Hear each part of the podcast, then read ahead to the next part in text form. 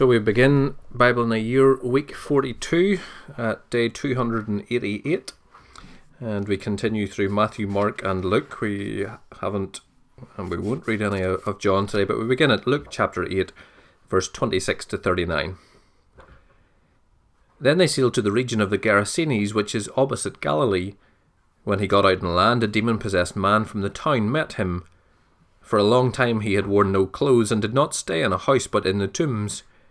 When he saw Jesus, he cried out, fell down before him, and said in a loud voice, What do you have to do with me, Jesus, you Son of the Most High God? I beg you, don't torment me. For he had commanded the unclean spirit to come out of the man. Many times it had seized him, and although he was guarded, bound by chains and shackles, he would snap the restraints and be driven by the demon into deserted places. What is your name? Jesus asked him. Legion, he said, because many demons had entered him, and they begged him not to banish them to the abyss. A large herd of pigs was there feeding on the hillside. The demons begged him to permit them to enter the pigs, and he gave them permission. The demons came out of the man and entered the pigs, and the herd rushed down the steep bank into the lake and drowned. When the men who tended them saw what had happened, they ran off and reported it in the town and in the countryside. Then people went out to see what had happened.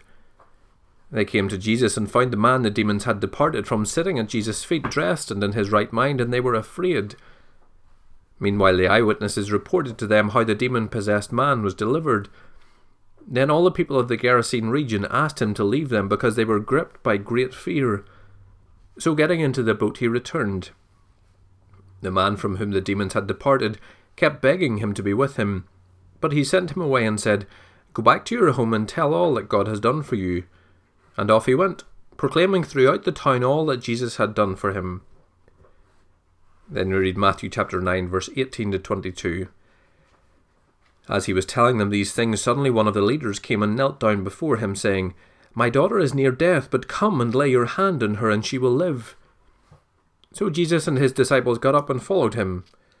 Just then, a woman who had suffered from bleeding for twelve years approached from behind and touched the tassel on his robe for she said to herself, If I can touch his robe, I'll be made well. But Jesus turned and saw her. Have courage, daughter, he said, your faith has made you well. And the woman was made well from that moment.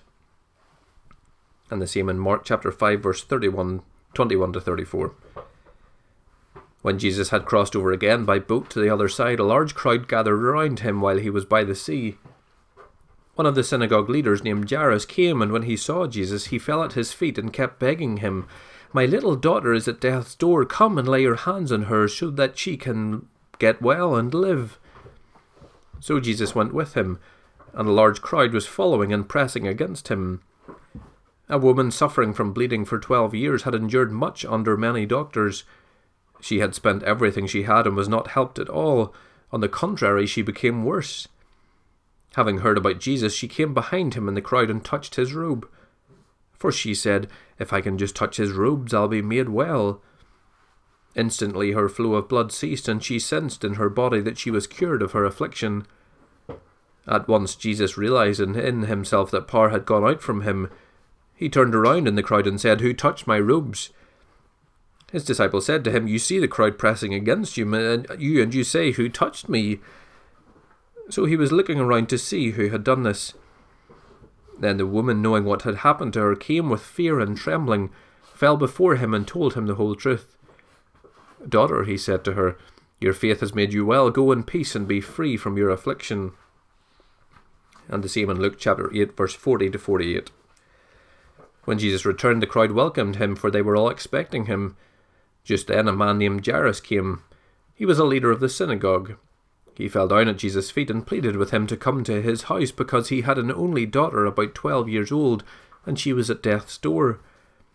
While he was going, the crowds were nearly crushing him.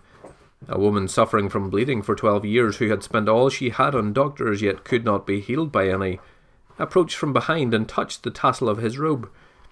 Instantly her bleeding stopped. Who touched me? Jesus asked. When they all denied it, Peter said, Master, the crowds are hemming you in and pressing against you. Somebody did touch me, said Jesus. I know that power has gone out from me. When the woman saw that she was discovered, she came trembling and fell down before him. In the presence of all the people, she declared the reason she had touched him and how she was instantly cured. Daughter, he said to her, your faith has made you well. Go in peace.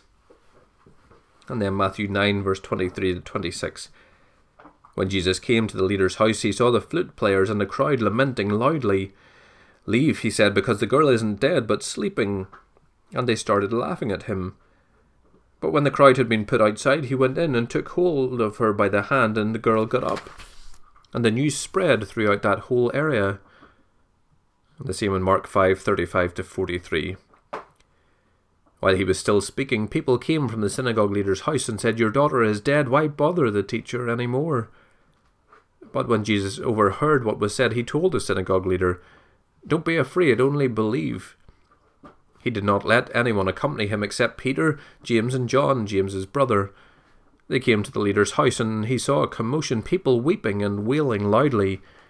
He went in and said to them, Why are you making a commotion and weeping? The child is not dead, but asleep. They started laughing at him, but he put them all outside. He took the child's father, mother, and those who were with him, and entered the place where the child was. Then he took the child by the hand and said to her, Talitha cum, which is translated, Little girl, I say to you, get up. Immediately the girl got up and began to walk. She was twelve years old. At this they were utterly astounded. Then he gave them strict orders that no one should know about this, and said that she should be given to something to eat. And in Luke chapter 8, 49 to 56. While he was still speaking, someone came from the synagogue leader's house, saying, Your daughter is dead. Don't bother the teacher any more. When Jesus heard it, he answered him, Don't be afraid, only believe, and she will be made well. After he came to the house, he let no one enter with him except Peter, John, James, and the child's father and mother. Everyone was crying and mourning for her, but he said, Stop crying, for she is not dead, but asleep. They started laughing at him because they knew she was dead. So he took her by the hand and called out, Child, get up. Her spirit returned, and she got up at once. Then he gave orders that she be given something to eat. Her parents were astounded, but he instructed them to tell no one what had happened. And then Matthew chapter 9, verse 27 to 34. As Jesus went on from there, two blind men followed him, shouting, Have mercy on us, son of David. When he entered the house, the blind men approached him, and Jesus said to them, Do you believe that I can do this?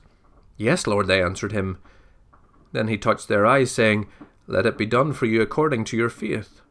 And their eyes were opened. Then Jesus warned them sternly, Be sure that no one finds out. But they went out and spread the news about him throughout that whole area. Just as they were going out, a demon possessed man who was unable to speak was brought to him.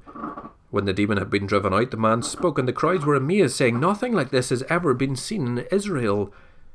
But the Pharisees said, He drives out demons by the ruler of the demons. And Matthew thirteen fifty four to 58. He went to his hometown and began to teach them in their synagogue, so that they were astounded and said, How did this wisdom and these miracles come to him? Isn't this the carpenter's son? Isn't this mother his mother called Mary and his brother James, Joseph, Simon, and Judas? And his sisters, aren't they all with us? So where does he get all these things? Uh, and they were offended by him. But Jesus said to them, A prophet is not without honour except in his hometown and in his household. And he did not do many miracles there because of their unbelief. And then Mark chapter 6, verse 1 to 6 to finish today. He went away from there and came to his hometown, and his disciples followed him. When the Sabbath came, he began to teach in the synagogue, and many who heard him were astounded. Where did this man get these things? They said. What is this wisdom given to him, and how are these miracles performed by his hands? Isn't this the carpenter, the son of Mary, and the brother of James, Joseph, Judas, and Simon? And aren't his sisters here with us? So they were offended by him. Then Jesus said to them, a prophet is not without honour except in his hometown among his relatives and in his household. So he was not able to do any miracles there except that he laid his hands on a few sick people and healed them, and he was amazed at their unbelief. Now he was going around the villages in a circuit, teaching. And there we end, day 288. Day 289, and we continue through Gospels through Matthew, Mark, and Luke today beginning at Matthew chapter 9, and we go from verse 35 to chapter 10, verse 4. Then Jesus went to all the towns and villages, teaching in their synagogues, preaching the good news of the kingdom, and healing every disease and every sickness. When he saw the crowds, he felt compassion for them because they were weary and worn out, like sheep without a shepherd. Then he said to his disciples, The harvest is abundant, but the workers are few. Therefore pray to the Lord of the harvest to send out workers into his harvest. Summoning his twelve disciples, he gave them authority over unclean spirits to drive them out and to heal every disease and sickness. These are the names of the twelve apostles. First Simon, who is called Peter, and Andrew his brother, James the son of Zebedee, and John his brother, Philip and Bartholomew, Thomas and Matthew the tax collector, James the son of Alphaeus and Thaddeus, Simon the Zealot, and Judas Iscariot, who also betrayed him. And in Luke chapter 9, verse 1 to 2. Summoning the twelve, he gave them power and authority over all the demons and power to heal diseases. Then he sent them to proclaim the kingdom of God and to heal the sick. In Matthew chapter 10, verse 5 to 15. Jesus sent out these twelve after giving them instructions. Don't take the road leading to other nations, and don't enter any Samaritan town. Instead, go to the lost sheep of the house of Israel. As you go, announce this The kingdom of heaven has come near.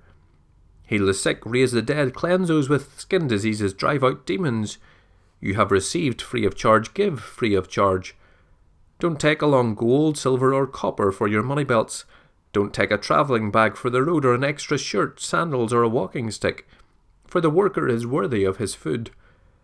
When you enter any town or village, find out who is worthy and stay there until you leave. Greet a household when you enter it, and if the household is worthy, let your peace be on it. But if it is unworthy, let your peace return to you. If anyone will not welcome you or listen to your words, shake the dust off your feet when you leave that house or town.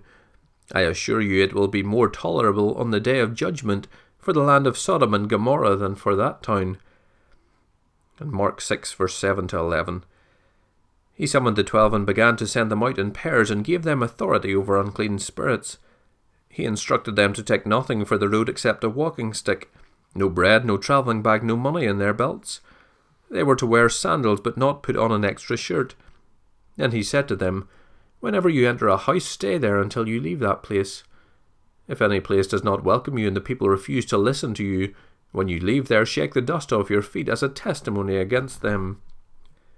And Luke chapter 9, verse 3 to 5. Take nothing for the road, he told them, no walking stick, no travelling bag, no bread, no money, and don't take an extra shirt. Whatever house you enter, stay there and leave from there. If they do not welcome you when you leave that town, shake off the dust from your feet as a testimony against them. Then we read Matthew chapter 10, verse 16 to chapter 11, verse 1. Look, I am sending you out like sheep among wolves. Therefore be as shrewd as serpents and as harmless as doves. Because people will hand you over to Sanhedrins and flog you in their synagogues. Beware of them. You will even be brought before governors and kings because of me, to bear witness to them and to the nations. But when they hand you over, don't worry about how or what you should speak, for you will be given what to say at that hour, because you are not speaking, but the Spirit of your Father is speaking through you. Brother will betray brother to death, and a father his child. Children will even rise up against their parents and have them put to death. You will be hated by everyone because of my name but the one who endures to the end will be delivered. When they persecute you in one town, escape to another, for I assure you, you will not have covered the towns of Israel before the Son of Man comes. A disciple is not above his teacher, or a slave above his master. It is enough for a disciple to become like his teacher, and a slave like his master. If they called the head of the house Beelzebub, how much more the members of his household? Therefore, don't be afraid of them, since there is nothing covered that won't be uncovered, and nothing hidden that won't be made known. What I tell you in the dark, speak in the light. What you hear in a whisper, proclaim on the housetops. Don't fear those who kill the body, but are not able to kill the soul. Rather, fear him who is able to destroy both soul and body in hell. Aren't two sparrows sold for a penny, yet not one of them falls to the ground without your Father's consent? but even the hairs of your head have all been counted. Don't be afraid, therefore, you are worth more than many sparrows. Therefore, everyone who will acknowledge me before men, I will also acknowledge him before my Father in heaven. But whoever denies me before men, I will also deny him before my Father in heaven. Don't assume that I came to bring peace on the earth. I did not come to bring peace, but a sword. For I came to turn a man against his father, a daughter against her mother, a daughter in law against her mother in law, and a man's enemies will be the members of his household. The person who loves father or mother more than me is not worthy of me. The person who loves son or daughter more than me is not worthy of me. And whoever doesn't take up his cross and follow me is not worthy of me. Anyone finding his life will lose it, and anyone losing his life because of me will find it. The one who welcomes you welcomes me, and the one who welcomes me welcomes him who sent me. Anyone who welcomes a prophet because he is a prophet will receive a prophet's reward. And anyone who welcomes a righteous person because he's righteous will receive a righteous person's reward. And whoever gives just a cup of cold water to one of these little ones because he is a disciple, I assure you he will never lose his reward. When Jesus had finished giving orders to his twelve disciples, he moved on from there to teach and preach in their towns. In Mark 6, verse 12 to 13. So they went out and preached that people should repent and they were driving out many demons, anointing many sick people with oil and healing. And Luke chapter 9, verse 6. So they went out and travelled from village to village, proclaiming the good news and healing everywhere. And Matthew chapter 14, verse 1 to 12. At that time, Herod the Tetrarch heard the report about Jesus. This is John the Baptist, he told his servants. He's been raised from the dead, and that's why supernatural powers are at work in him for Herod had arrested John, chained him, and put him in prison on account of Herodias, his brother Philip's wife, since John had been telling him, It's not lawful for you to have her. Though he wanted to kill him, he feared the crowd, since they regarded him as a prophet. But when Herod's birthday celebration came, Herodias' daughter danced before them and pleased Herod. So he promised with an oath to give her whatever she might ask. And prompted by her mother, she answered, Give me John the Baptist's head here on a platter. Although the king regretted it, he commanded that it be granted because of his oaths and his guests. So he sent orders and had John beheaded in the prison. His head was brought on a platter and given to the girl who carried it to her mother. Then his disciples came, removed the corpse, buried it, and went and reported to Jesus. And the same in Mark chapter 6, verse 14 to 29. King Herod heard of this because Jesus' name had become well known. Some said John the Baptist has been raised from the dead, and that's why supernatural powers are at work in him. But others said he's Elijah. Still others said he's a prophet, like one of the prophets. When Herod heard of it, he said, John, the one I beheaded, has been risen. For Herod himself had given orders to arrest John and to chain him in prison, on account of Herodias, his brother Philip's wife, whom he had married. John had been telling Herod it is not lawful for you to have your brother's wife. So, so Herodias held a grudge against him and wanted to kill him. But she could not, because Herod was in awe of John and was protecting him, knowing he was a righteous and holy man. When Herod heard him, he would be very disturbed, yet would hear him gladly. Now an opportune time came on his birthday when Herod gave a banquet for his nobles, military commanders, and leading men of Galilee. When Herodias' own daughter came in and danced, she pleased Herod and his guests. The king said to the girl, Ask me whatever you want, and I'll give it to you. So he swore oaths to her, Whatever you ask me, I will give you up to half my kingdom. Then she went out and said to her mother, What should I ask for? John the Baptist's head, she said. Immediately she hurried to the king and said, I want you to give me John the Baptist's head on a platter right now. Though the king was deeply distressed because of his oaths and the guests, he did not want to refuse her. The king immediately sent for an executioner and commanded him to bring John's head. So he went and beheaded him in prison, brought his head on a platter, and gave it to the girl. Then the girl gave it to her mother. When his disciples heard about it, they came and removed his corpse and placed it in a tomb. And Luke chapter 9, verse 7 to 9.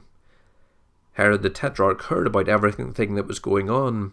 He was perplexed because some said that John had been raised from the dead, Some that Elijah had appeared, and others that one of the ancient prophets had risen. I beheaded, John Herod said, but who is this I hear such things about? And he wanted to see him. And there we end, day 289. Day 290, and we continue through the Gospels again, but we're back into John, and so we'll hear a little bit of John today, but we begin at Matthew chapter 14, verse 13 to 21. When Jesus heard about it, he withdrew from there by boat to a remote place to be alone. When the crowds heard this, they followed him on foot from the towns. As he stepped ashore, he saw a huge crowd, felt compassion for them, and healed their sick. When evening came, the disciples approached him and said, This place is a wilderness, and it is already late. Send the crowds away so they can go into the villages and buy food for themselves. They don't need to go away, Jesus told them. You give them something to eat. But we only have five loaves and two fish here, they said to him. Bring them here to me, he said. Then he commanded the crowds to sit down on the grass. He took the five loaves and the two fish, and looking up to heaven, he blessed them. He broke the loaves and gave them to his disciples, and the disciples gave them to the crowds. Everyone ate and was filled. Then they picked up twelve baskets full of leftover pieces. Now those who ate were about five thousand men, besides women and children. And then the same in Mark chapter 6, verse 30 to 44. The apostles gathered around Jesus and reported to him all that they had done and taught. He said to them, Come away by yourselves to a remote place and rest a while. For many people were coming and going, and they did not even have time to eat. So they went away in the boat by themselves to a remote place, but many saw them leaving and recognized them. People ran there by land from all the towns and arrived ahead of them. So as he stepped ashore, he saw a huge crowd and had compassion on them, because they were like sheep without a shepherd. Then he began to teach them many things. When it was already late, his disciples approached him and said, This place is a wilderness, and it is already late. Send them away so they can go into the surrounding countryside and villages to buy something to eat themselves. You give them something to eat, he responded. They said to him, Should we go and buy two hundred denarii worth of bread and give them something to eat? And he asked them, How many loaves do you have? Go, look. When they found out, they said, Five and two fish. Then he instructed them to have all the people sit down in groups on the green grass. So they sat down in ranks of hundreds and fifties. Then he took the five loaves and the two fish, and looking up to heaven, he blessed and broke the loaves. He kept giving them to his disciples to set before the people. He also divided the two fish among them all. Everyone ate and was filled. And then they picked up twelve baskets full of pieces of bread and fish. Now those who ate the loaves were five thousand men. And the same in Luke chapter 9, verse 10 to 17. When the apostles returned, they reported to Jesus all that they had done. He took them along and withdrew privately to a town called Bethsaida. When the crowds found out, they followed him. He welcomed them, spoke to them about the kingdom of God, and cured those who needed healing. Late in the day, the twelve apostles approached him and said to him, Send the crowd away so they can go into the surrounding villages and countryside to find food and lodging, because we are in a deserted place here. You give them something to eat, he told them. We have no more than five loaves and two fish, they said, unless we go and buy food for all these people. For about five thousand men were there. Then he told his disciples, Have them sit down in groups of, of about fifty each. They did so and had them all sit down. And then he took the five loaves and the two fish, and looking up to heaven, he blessed and broke them. He kept giving them to the disciples to set before the crowd. Everyone ate and was filled. Then they picked up twelve baskets of leftover pieces. And John chapter 6, verse 1 to 13. After this, Jesus crossed the Sea of Galilee or Tiberias, and a huge crowd was following him because they saw the signs that he was performing on the sick. So Jesus went up a mountain and sat down there with his disciples. Now the Passover, a Jewish festival, was near, Therefore, when Jesus looked up and noticed a huge crowd coming toward him, he asked Philip, Where will we buy bread so these people can eat? He asked this to test him, for he himself knew what he was going to do. Philip answered, Two hundred denarii worth of bread wouldn't be enough for each of them to have a little. One of his disciples, Andrew, Simon Peter's brother, said to him, There's a boy here who has five barley loaves and two fish, but what are they for so many? Then Jesus said, Have the people sit down. There was plenty of grass in that place, so they sat down. The men numbered about five thousand. Then Jesus took the loaves, and after giving thanks, he distributed them to those who were seated, so also with the fish, as much as they wanted. When they were full, he told his disciples, Collect the leftovers so that nothing is wasted. So they collected them and filled twelve baskets with the pieces from the five barley loaves that were left over by those who had eaten. And Matthew chapter 14, verse 22 to 23. Immediately he made the disciples get into the boat and go ahead of him to the other side, while he dismissed the crowds. After dismissing the crowds, he went up on the mountain by himself to pray. When evening came, he was there alone. And the same in Mark chapter 6, verse 45 to 46. Immediately he made his disciples get into the boat and go ahead of him to the other side to Bethsaida, while he dismissed the crowd. After he said goodbye to them, he went away to the mountain to pray in John chapter 6, verse 14 to 15. When the people saw the sign he had done, they said, This really is the prophet who is to come into the world. Therefore, when Jesus knew that they were about to come and take him by force to make him king, he withdrew again to the mountain by himself. In Matthew chapter 14, verse 24 to 33. But the boat was already over a mile from land, battered by the waves because the wind was against them around three in the morning, he came toward them walking on the sea. When the disciples saw him walking on the sea, they were terrified. It's a ghost, they, they said, and cried out in fear. Immediately Jesus spoke to them, Have courage, it is I, don't be afraid. Lord, if it's you, Peter answered him, command me to come to you on the water. Come, he said.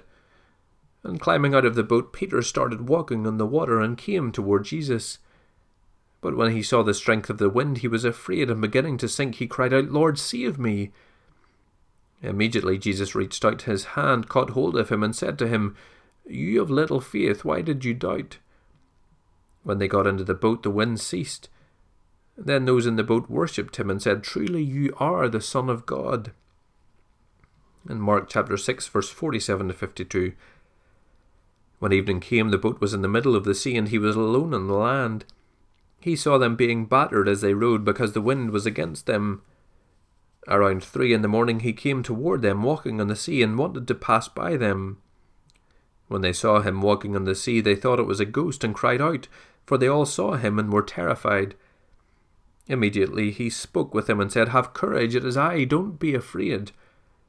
Then he got into the boat with them, and the wind ceased. They were completely astounded because they had not understood about the loaves. Instead, their hearts were hardened.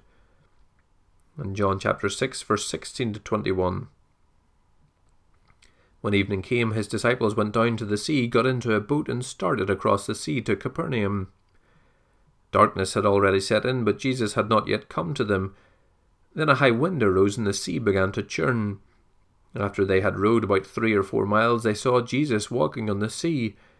He was coming near the boat, and they were afraid. But he said to them, It is I, don't be afraid. Then they were willing to take him on board, and at once the boat was on the shore that they were heading. In Matthew chapter 14, verse 34 to 36. Once they crossed over, they came to land at Gennesaret. When the men of that place recognized him, they alerted the whole vicinity and brought to him all who were sick. They were begging him that they might only touch the tassel of his robe and as many as touched it were made perfectly well. In Mark chapter 6, verse 53 to 56 to finish today. When they had crossed over, they came to land at Gennesaret and beached the boat. As they got out of the boat, people immediately recognized him. They hurried throughout that vicinity and began to carry the sick on stretchers to wherever they heard he was. Wherever he would go, into villages, towns, or the country, they laid the sick in the marketplaces and begged him that they might touch the tassel of his robe. And everyone who touched it was made well. And there we end day 290. Day 291, and we read through Matthew, Mark, and John. No Luke today, but we begin at John chapter 6, verse 22 to 71. The next day, the crowd that had stayed on the other side of the sea knew there had only been one boat. They also knew that Jesus had not boarded the boat with his disciples, but his disciples had gone off alone. Some boats from Tiberias came near the place where they ate the bread after the Lord gave thanks. When the crowd saw that neither Jesus nor his disciples were there, they got into the boats and went to Capernaum looking for Jesus. When they found him on the other side of the sea, they said to him, Rabbi, when did you get here? Jesus answered, I assure you, you are looking for me not because you saw the signs, but because you ate the loaves and were filled. Don't work for the food that perishes, but for the food that lasts for eternal life, which the Son of Man will give you because God the Father has set his seal of approval on him. What can we do to perform the works of God? they asked. Jesus replied, This is the work of God, that you believe in the one he has sent. What sign then are you going to do, so we may see and believe you? They asked, What are you going to perform? Our fathers ate manna in the wilderness, just as it is written, He gave them bread from heaven to eat. Jesus said to them, I assure you, Moses didn't give you the bread from heaven, but my Father gives you the real bread from heaven. For the bread of God is the one who comes down from heaven and gives life to the world. Then they said, Sir, give us this bread always. I am the bread of life, Jesus told them. No one who comes to me will ever be hungry, and no one who believes in me will ever be thirsty again. But as I told you, you've seen me, and yet you do not believe. Everyone the Father gives me will come to me, and the one who comes to me I will never cast out. For I have come down from heaven not to do my will, but the will of him who sent me. This is the will of him who sent me, that I should lose none of those he has given me, but should raise them up on the last day. For this is the will of my Father, that everyone who sees the Son and believes in him may have eternal life, and I will raise him up on the last day. Therefore the Jews started complaining about him because he said, I am the bread that came down from heaven. They were saying, Isn't this Jesus, the son of Joseph, whose father and mother we know? How can he now say, I have come down from heaven? Jesus answered them, Stop complaining among yourselves. No one can come to me unless the Father who sent me draws him, and I will raise him up on the last day. It is written in the prophets, and they will all be taught by God. Everyone who has listened to and learned from the Father comes to me. Not that anyone has seen the Father except the one who is from God, he has seen the Father. I assure you, anyone who believes has eternal life. I am the bread of life. Your fathers ate the manna in the wilderness and they died. This is the bread that comes down from heaven, so that anyone may eat of it and not die. I am the living bread that came down from heaven. If anyone eats of this bread, he will live for ever. The bread that I will give for the life of the world is my flesh. At that the Jews argued among themselves, How can this man give us his flesh to eat? So Jesus said to them, I assure you, unless you eat the flesh of the Son of Man and drink his blood, you do not have life in yourselves. Anyone who eats my flesh and drinks my blood has eternal life, and I will raise him up on the last day. Because my flesh is real food and my blood is real drink. The one who eats my flesh and drinks my blood lives in me, and I in him. Just as the living Father sent me, and I live because of the Father, so the one who feeds on me will live because of me. This is the bread that came down from heaven. It is not like the manna your fathers ate, and they died. The one who eats this bread will live for ever. He said these things while teaching in the synagogue in Capernaum. Therefore, when many of his disciples heard this, they said, This teaching is hard, who can accept it? Jesus, knowing in himself that his disciples were complaining about this, asked them, Does this offend you? Then what if you were to observe the Son of Man ascending to where he was before? The Spirit is the one who gives life, the flesh doesn't help at all. The words that I have spoken to you are spirit and are life. But there are some among you who don't believe. For Jesus knew from the beginning those who would not believe in the one who would betray him. He said, This is why I told you that no one can come to me unless it is granted to him by the Father. From that moment, many of his disciples turned back and no longer accompanied him. Therefore, Jesus said to the twelve, You don't want to go away too, do you? Simon Peter answered, Lord, who will we go to? You have the words of eternal life. We have come to believe and know that you are the Holy One of God. Jesus replied to them, Didn't I choose you, the twelve? Yet one of you is the devil. He was referring to Judas, Simon Iscariot, son one of the, one of the twelve, because he was going to betray him. Then we read Matthew chapter 15, verse 1 to 9. The Pharisees and scribes came from to Jerusalem, from to Jerusalem? From Jerusalem to Jesus and asked, Why do your disciples break the tradition of the elders, for they don't wash their hands when they eat? He answered them, And why do you break God's commandment because of your tradition? For God said, Honour your father and your mother, and the one who speaks evil of father or mother must be put to death. But you say, Whoever tells his father or mother whatever benefit you might have received from me as a gift committed to the temple, he does not have to honour his father. In this way you have revoked God's word because of your tradition. Hypocrites! Isaiah prophesied correctly about you when he said, These people honour me with their lips, but their heart is far from me. They worship me in vain, teaching as doctrines the commands of men. And the same in Mark chapter 7, verse 1 to 13. The Pharisees and some of the scribes who had come from Jerusalem gathered around him. They observed that some of his disciples were eating their bread with unclean, that is, unwashed hands. For the Pharisees, in fact, all the Jews will not eat unless they wash their hands ritually, keeping the tradition of the elders. When they come from the marketplace, they do not eat unless they have washed. And there are many other customs they have received and keep, like the washing of cups, jugs, copper utensils, and dining couches. Then the Pharisees and the scribes asked him, why don't your disciples live according to the tradition of the elders, instead of eating bread with ritually unclean hands? He answered them, Isaiah prophesied correctly about you hypocrites, as it is written, These people honour me with their lips, but their heart is far from me. They worship me in vain, teaching as doctrines the commands of men. Disregarding the command of God, you keep the tradition of men.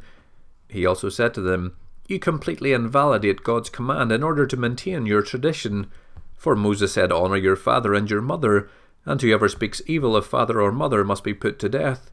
But you say, If a man tells his father or mother, Whatever benefit you might have received from me is Corban, that is a gift committed to the temple, you no longer let him do anything for his father or mother. You revoke God's word by your tradition that you have handed down, and you do many other similar things. And then Matthew chapter 15, verse 10 to 20. Summoning the crowd, he told them, Listen and understand. It is not what goes into the mouth that defiles a man, but what comes out of the mouth. This defiles a man. Then the disciples came up and told him, Do you know that the Pharisees took offence when they heard this statement? He replied, Every plant that my heavenly Father didn't plant will be uprooted.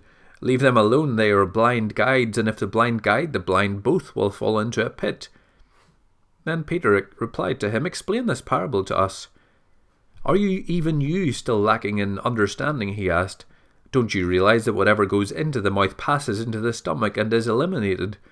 But what comes out of the mouth comes from the heart, and this defiles a man. For from the heart come evil thoughts, murders, adulteries, sexual immoralities, thefts, false testimonies, blasphemies. These are the things that defile a man, but eating with unwashed hands does not defile a man. Then we read Mark chapter 7, verse 14 to 23, the same thing. Summoning the crowd again, he told them, Listen to me, all of you, and understand.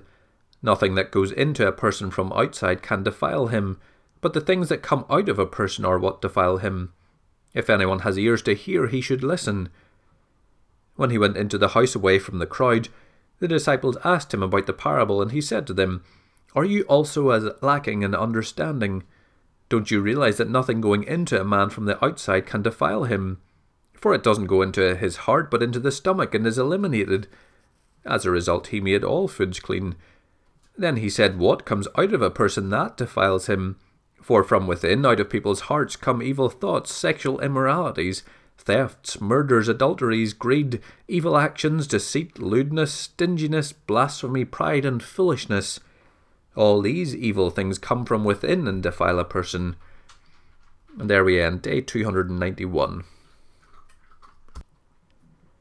Day 292, and we continue through Matthew and Mark today, uh, and a lot of the some of the same stories again in Matthew as in Mark. Uh, and so I'll, I'll probably try and read larger chunks of both to try and stop us jumping back and forwards. But we begin at Matthew chapter 15, and we'll read from t- verse 21 to 31. When Jesus left there, he withdrew to the area of Tyre and Sidon. Just then a Canaanite woman from that region came and kept crying out, Have mercy on me, Lord, son of David. My daughter is cruelly tormented by a demon. Yet he did not say a word to her, so his disciples approached him and urged him, Send her away, because she cries out after us. He replied, I was sent only to the lost sheep of the house of Israel. But she came, knelt before him, and said, Lord, help me. He answered, It isn't right to take the children's bread and throw it to their dogs. Yes, Lord, she said, yet even the dogs eat the crumbs that fall from their master's table. Then Jesus replied to her, Woman, your faith is great. Let it be done for you as you want. And from that moment her daughter was cured. Moving on from there, Jesus passed along the Sea of Galilee. He went up on a mountain and sat there, and large crowds came to him, having with them the lame, the blind, the deformed, those unable to speak, and many others. They put them at his feet, and he healed them. So the crowd was amazed when they saw those unable to speak talking, the deformed restored, the lame walking, and the blind seeing, and they gave glory to the God of Israel. Then we read Mark chapter 7, verse 24 to chapter 8, verse 10. He got up and departed from there to the region of Tyre and Sidon. He entered a house and did not want anyone to know it, but he could not escape notice. Instead, immediately after hearing about him, a woman whose little daughter had an unclean spirit came and fell at his feet. Now the woman was Greek, a Syrophoenician, which I've edited in because it took me that many times to say it, by birth, and she kept asking him to drive the demon out of her daughter. He said to her, Allow the children to be satisfied first, because it isn't right to take the children's bread and throw it to the dogs. But she replied to him, Lord, even the dogs under the table eat the children's crumbs. Then he told her, Because of this reply you may go. The demon has gone out of your daughter. When she went back to her home, she found her child lying on the bed, and the demon was gone. Again, leaving the region of Tyre, he went by the of Sidon to the Sea of Galilee through the region of the Decapolis. They brought to him a deaf man who also had a speech difficulty and begged Jesus to lay his hand on him. So he took him away from the crowd privately. After putting his fingers in the man's ears and spitting, he touched his tongue. Then looking up to heaven, he sighed deeply and said to him, Ephphatha, that is, be opened. Immediately his ears were open, his speech difficulty was removed, and he began to speak clearly. Then he ordered them to tell no one, but the more he would order them, the more they would proclaim it. They were extremely astonished and said, He has done everything well. He even makes deaf people hear and people unable to speak talk. In those days again there was a large crowd, and they had nothing to eat. He summoned the disciples and said to them, I have compassion on the crowd because they've already stayed with me three days and have nothing to eat. If I send them home famished, they will collapse on the way, and some of them have come a long distance. His disciples answered him, Where can anyone get enough bread here in this desolate place to fill these people? How many loaves do you have? he asked them. Seven, they said. Then he commanded the crowd to sit down on the ground. Taking the seven loaves, he gave thanks, broke the loaves, and kept on giving them to his disciples to set before the people. So they served the loaves to the crowd. They also had a few small fish, and when he had blessed them, he said there were to be served as well. They ate and were filled. Then they collected seven large baskets of leftover pieces. About four thousand men were there. He dismissed them and immediately got into the boat with his disciples and went to the district of Dalmanutha. Then we read Matthew chapter 15, verse 32 through to chapter 16, verse 12. Now Jesus summoned his disciples and said, I have compassion on the crowd because they've already stayed with me three days and have nothing to eat. I don't want to send them away hungry, otherwise they might collapse on the way. The disciples said to him, Where could we get enough bread in this desolate place to fill such a crowd? How many loaves do you have? Jesus asked them. Seven, they said, and a few small fish. After commanding the crowd to sit down on the ground, he took the seven loaves and the fish, and he gave thanks, broke them, and kept on giving them to the disciples, and the disciples gave them to the crowds. They all ate and were filled. Then they collected the leftover pieces, seven large baskets full. Now those who ate were four thousand men, besides women and children. After dismissing the crowds, he got into the boat and went to the region of Magadan. The Pharisees and Sadducees approached and, as a test, asked him to show them a sign from heaven. He answered them, When evening comes, you say it will be good weather because the sky is red, and in the morning today will be stormy because the sky is red and threatening. You know how to read the appearance of the sky, but you can't read the signs of the times. An evil and adulterous generation wants a sign, but no sign will be given to it except the sign of Jonah. Then he left them and went away. The disciples reached the other shore, and they had forgotten to take bread. Then Jesus told them, Watch out and beware of the yeast of the Pharisees and Sadducees. And they discussed among themselves, We, we didn't bring any bread. Aware of this, Jesus said, You have little faith. Why are you discussing among yourselves that you do not have bread? Don't you understand yet? Don't you remember the five loaves for the five thousand, and how many baskets you collected? or the seven loaves for the four thousand, and how many large baskets you collected? Why is it you don't understand that when I told you, Beware of the yeast of the Pharisees and Sadducees, it wasn't about bread? Then they understood that, he did not tell them to beware of the yeast and bread, but of the teaching of the Pharisees and Sadducees. Then we read Mark chapter 8, verse 11 through to 26. The Pharisees came out and began to argue with him, demanding of him a sign from heaven to test him. But sighing deeply in his spirit, he said, Why does this generation demand a sign? I assure you, no sign will be given to this generation. Then he left them and got on board the boat again and went to the other side. They had forgotten to take bread and had only one loaf with them in the boat. Then he commanded them, Watch out, beware of the yeast of the Pharisees and the yeast of Herod.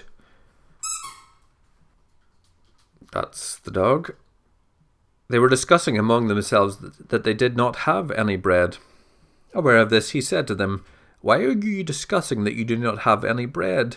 Do you not understand yet or comprehend? Is your heart hardened? Do you have eyes and not see? And do you have ears and not hear? And do you not remember? When I broke the five loaves for the five thousand, how many baskets full of pieces of bread did you collect? Twelve, they told him. When I broke the seven loaves for the four thousand, how many large baskets full of pieces of bread did you collect? Seven, they said. And he said to them, Don't you understand yet? Then they came to Bethsaida. They brought a blind man to him and begged him to touch him. He took the blind man by the hand and brought him out of the village. Spitting on his eyes and laying his hands on them, him, he asked him, Do you see anything? He looked up and said, I see people. They look to me like trees walking.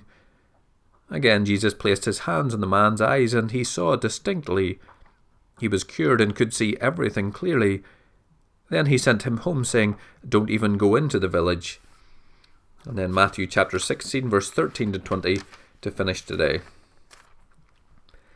When Jesus came to the region of Caesarea Philippi, he asked his disciples, Who do people say that the Son of Man is?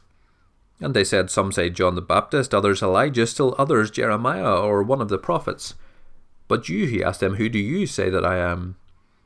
Simon Peter answered, You are the Messiah, the Son of the living God. And Jesus responded, Simon, son of Jonah, you are blessed because flesh and blood did not reveal this to you, but my Father in heaven. And I also say to you that you are Peter, and on this rock I will build my church, and the forces of Hades will not overpower it. I will give you the keys of the kingdom of heaven, and whatever you bind on earth is already bound in heaven, and whatever you loose on earth is already loosed in heaven. And he gave the disciples orders to tell no one that he was the Messiah. And there we end day 292.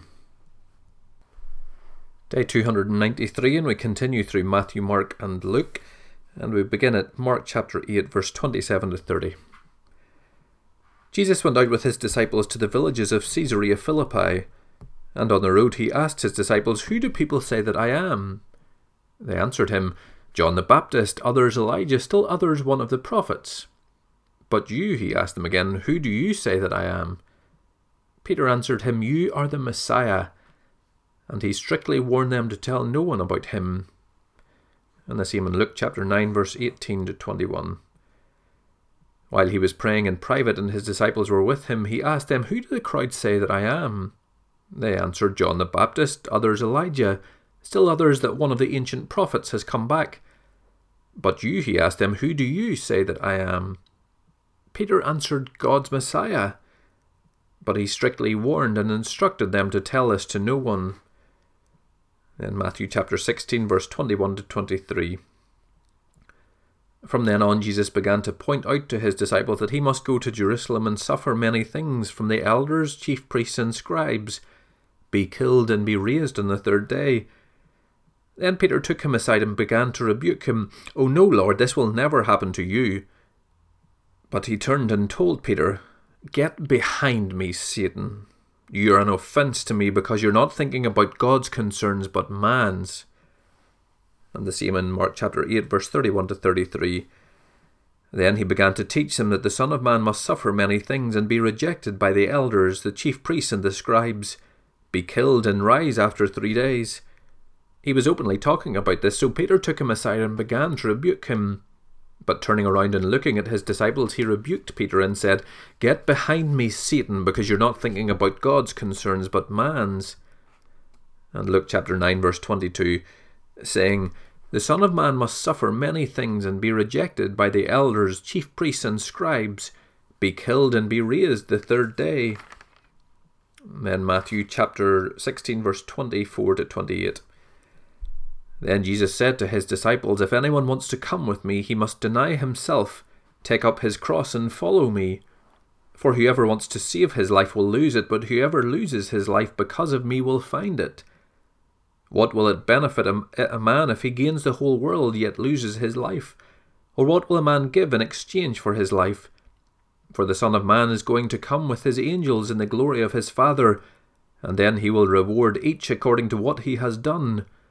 I assure you, there are some standing here who will not taste death until they see the Son of Man coming in his kingdom. In Mark chapter 8, verse 34 to chapter 9, verse 1.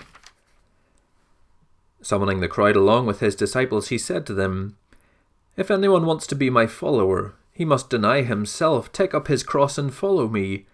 For whoever wants to save his life will lose it, but whoever loses his life because of me and the gospel will save it. For what does it benefit a man to gain the whole world yet lose his life? What can a man give in exchange for his life? For whoever is ashamed of me and of my words in this adulterous and sinful generation, the Son of Man will also be ashamed of him when he comes in the glory of his Father with the holy angels. Then he said to them, I assure you, there are some standing here who will not taste death until they see the kingdom of God come in power and Luke chapter 9, verse 23 to 27. Then he said to them, If anyone wants to come with me, he must deny himself, take up his cross daily, and follow me. For whoever wants to save his life will lose it, but whoever loses his life because of me will save it. What is a man benefited if he gains the whole world yet loses or forfeits himself? For whoever is ashamed of me and my words, the Son of Man will be ashamed of him when he comes in his glory and that of the Father and the holy angels. I tell you the truth, there are some standing here who will not taste death until they see the kingdom of God. In Matthew chapter 17, verse 1 to 8. After six days, Jesus took Peter, James, and his brother John and led them up on a high mountain by themselves. He was transformed in front of them, and his face shone like the sun. Even his clothes became as white as the light. Suddenly Moses and Elijah appeared to them talking with him. Then Peter said to Jesus, Lord, it's good for us to be here. If you want, I will make three tabernacles here one for you, one for Moses, and one for Elijah. While he was still speaking, suddenly a bright cloud covered them, and a voice from the cloud said, This is my beloved Son, I take delight in him. Listen to him. When the disciples heard it, they fell face down and were terrified. Then Jesus came up, touched them, and said, Get up, don't be afraid. When they looked up, they saw no one except him, Jesus alone. In Mark chapter 9, verse 2 to 8. After six days, Jesus took Peter, James, and John and led them up on a high mountain by themselves to be alone.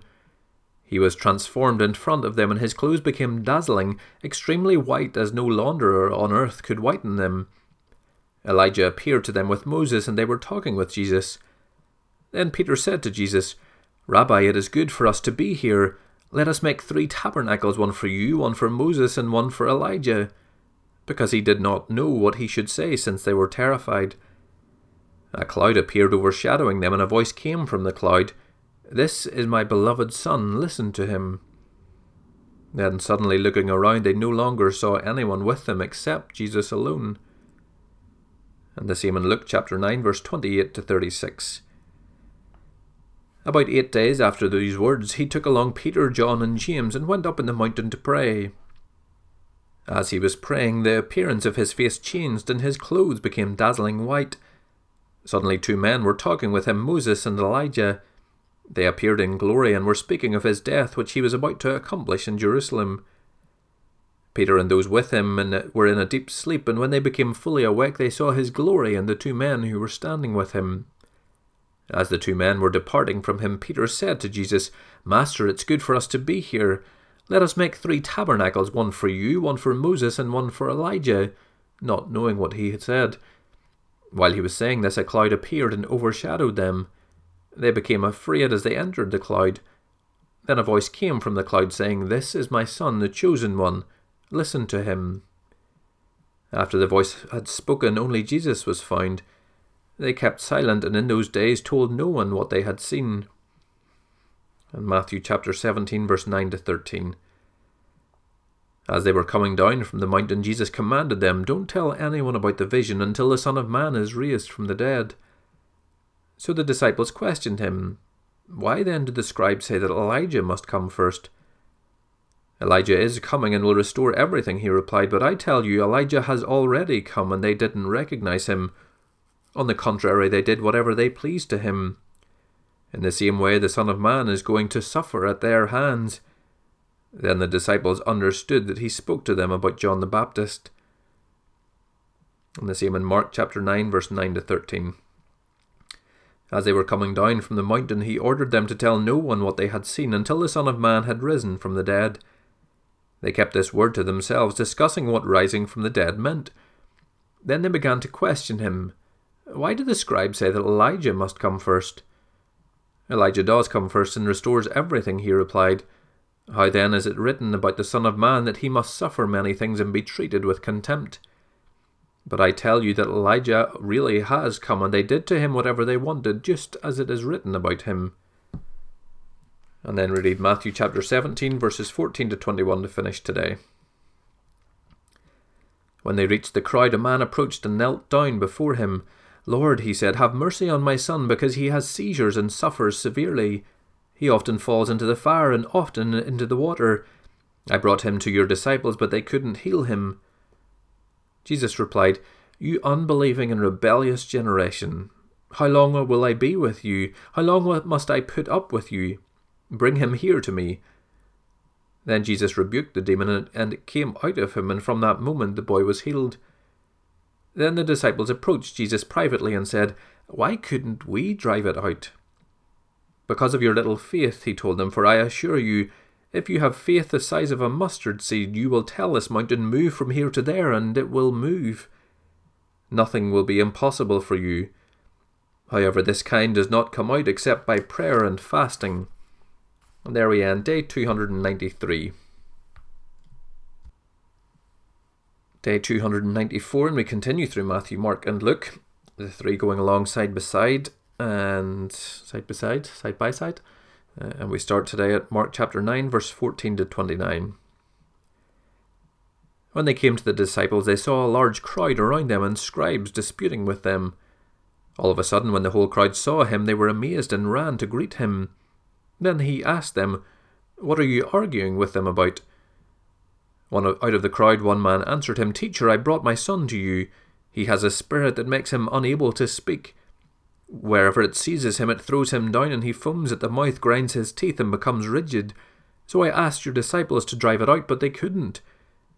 He replied to them, You unbelieving generation, How long will I be with you? How long must I put up with you? Bring him to me. So they brought him to him. When the spirit saw him, it immediately convulsed the boy. He fell to the ground and rolled around, foaming at the mouth. How long has this been happening to him? Jesus asked his father. From childhood, he said, and many times it has thrown him into fire or water to destroy him. But if you can do anything, have compassion on us and help us. Then Jesus said to him, If you can. Everything is possible to the one who believes. Immediately the, the father of the boy cried out, I do believe, help my unbelief. When Jesus saw that a crowd was rapidly coming together, he rebuked the unclean spirit, saying to it, You mute and deaf spirit, I command you, come out of him and never enter him again. Then it came out shrieking and convulsing him violently. The boy became like a corpse, so that many said, He's dead. But Jesus, taking him by the hand, raised him, and he stood up. After he went into a house, his disciples asked him privately, Why couldn't we drive it out? And he told them, This kind can come out by nothing but prayer and fasting. And then we read Luke chapter 9, verse 37 to 45. The next day, when they came down from the mountain, a large crowd met him. Just then, a man from the crowd cried out, Teacher, I beg you to look at my son, because he's my only child. Often a spirit seizes him. Suddenly he shrieks, and it throws him into convulsions until he foams at the mouth, wounding him. It hardly ever leaves him. I begged your disciples to drive it out, but they couldn't. Jesus replied, You unbelieving and rebellious generation, how long will I be with you and put up with you? Bring, bring your son here. As the boy was still approaching, the demon knocked him down and threw him into severe convulsions. But Jesus rebuked the unclean spirit, cured the boy, and gave him back to his father. And they were all astonished at the greatness of God. While everyone was amazed at all the things he was doing, he told his disciples, Let these words sink in. The Son of Man is about to be betrayed into the hands of men. But they did not understand this statement. It was concealed from them so that they could not grasp it, and they were afraid to ask him about it. And then Mark chapter 9, verse 30 to 32. Then they left that place and made their way through Galilee, but he did not want anyone to know it.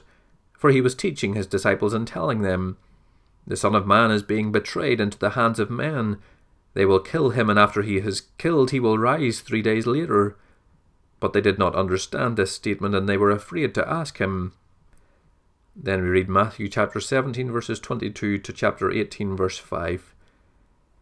As they were meeting in Galilee, Jesus told them, The Son of Man is about to be betrayed into the hands of men. They will kill him, and on the third day he will be raised up. And they were deeply distressed. When they came to Capernaum, those who collected the double drachma tax approached Peter and said, Doesn't your teacher pay the double drachma tax? Yes, he said.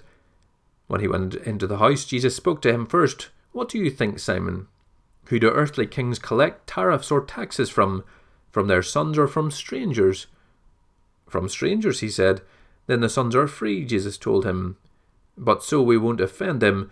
Go to the sea, cast in a fish hook, and catch the first fish that comes up. When you open its mouth, you'll find a coin. Take it and give it to them for me and you. At that time the disciples came to Jesus and said, Who is greatest in the kingdom of heaven?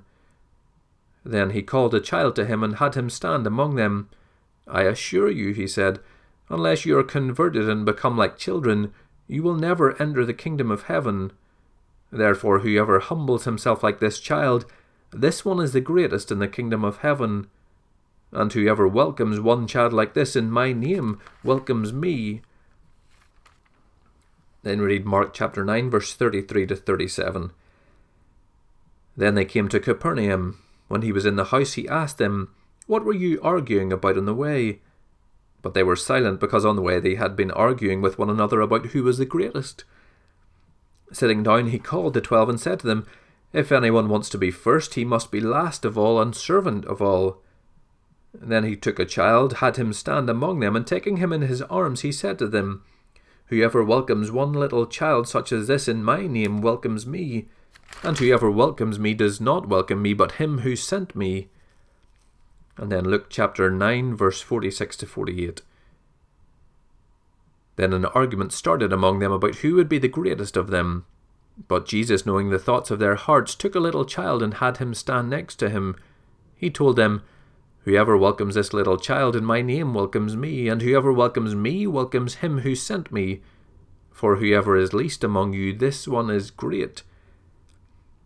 Then we read Matthew chapter 18, verse 6 to 14.